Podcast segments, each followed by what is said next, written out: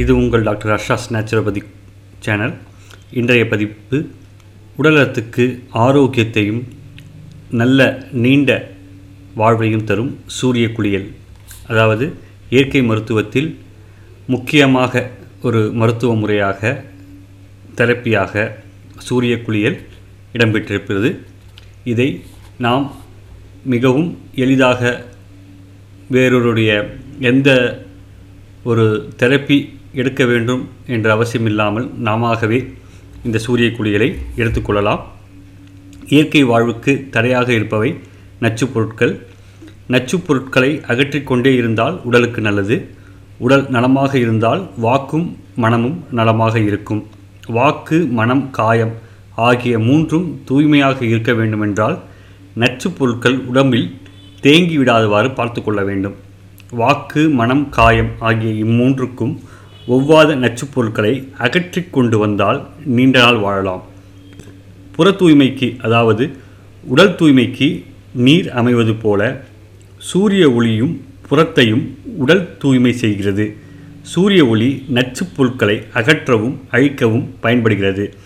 மாலை வேளையில் வெற்று உடம்புடன் சூரிய ஒளியில் அமர்ந்து கொண்டிருந்தால் உடம்பின் மேற்பகுதியில் படிந்துள்ள நச்சுப் பொருட்கள் அழிந்துவிடும். தோலின் உட்புறத்தில் படிந்துள்ள நச்சுப் பொருட்கள் தோல் நோய்களை உருவாக்குகின்றன. சொறி சிரங்கு படை கட்டி குட்டம் போன்ற தோலில் வரக்கூடிய நோய்கள் தோல் நோய்கள் தோலில் நோய் வராமல் தடுக்க வேண்டுமென்றால் சூரிய குளியல் அவசியம் தேவைப்படுகிறது. உடலில் சேர்ந்துள்ள நச்சுப் பொருட்களை வெளியேற்ற உடல் எடுத்துக்கொள்ளும் முயற்சிதான் மலம் சிறுநீர் கழித்தல் தும்மல் கண்ணீர் வியர்வை ஆகும். நச்சுப் பொருட்கள் வெளியேற்ற உடல் தயாராகும் போது அதற்கு வேண்டிய வசதிகளை செய்து கொடுக்க வேண்டும். உடலின் தன்மைக்கு ஏற்றவாறு இணக்கமான சூழலை ஏற்படுத்த வேண்டும். குளியலும் சூரிய குளியலும் ஒரு வகையான மருத்துவ முறையே ஆகும். மருத்துவ முறை முறையாக தெரிந்து செய்தால் நோய் அகலும் நோய் வராமலும் தடுக்கலாம்.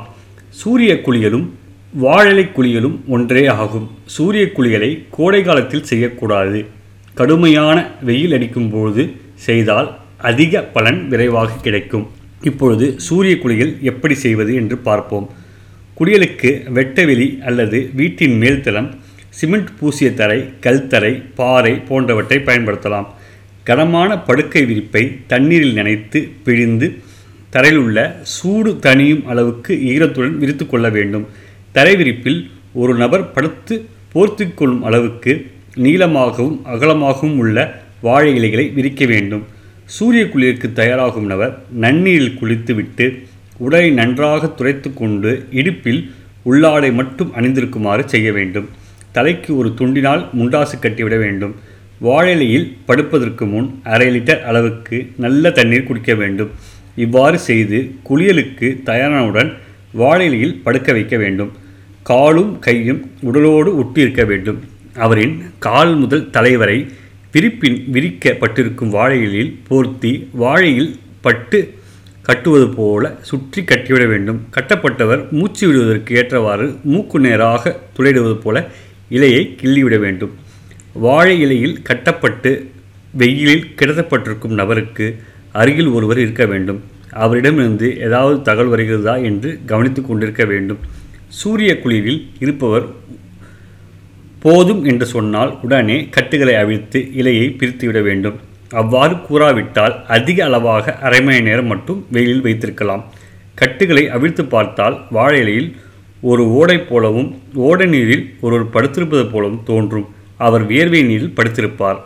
இலைக்கட்டு பிரித்தவுடன் எழுந்திருக்காமல் ஒரு பத்து நிமிடம் அப்படியே படுத்திருக்க வேண்டும். பிறகு மெல்ல எழுந்து ஒரு பத்து நிமிடத்துக்கு பிறகு நன்னீரில் குளிக்க வேண்டும். அப்போது குளித்த நபரின் உடம்பு லேசாக இருக்கும். தோலின் நிறம் பளபளப்பு உடையதாக இருக்கும். தோலின் உட்புறத்தில் படிந்துள்ள நச்சுப் பொருட்கள் வெளியேறி இருக்கும். இக்குளியினால் தோல் நோய்கள் நீங்குவதுடன் உடல் பருமனும் எடையும் குறைகிறது. நோய் உள்ளவர்கள் வாரந்தோறும் சூரிய குளியில் போடலாம் சாதாரணமானவர்கள் மாதந்தோறும் செய்யலாம். இக்குளியலை மேற்கொள்பவர்கள் பால் சர்க்கரை உப்பு ஆகியவற்றை நீக்கிவிட வேண்டும். சூரிய குளியல் அனைவருக்கும் ஏற்றதல்ல.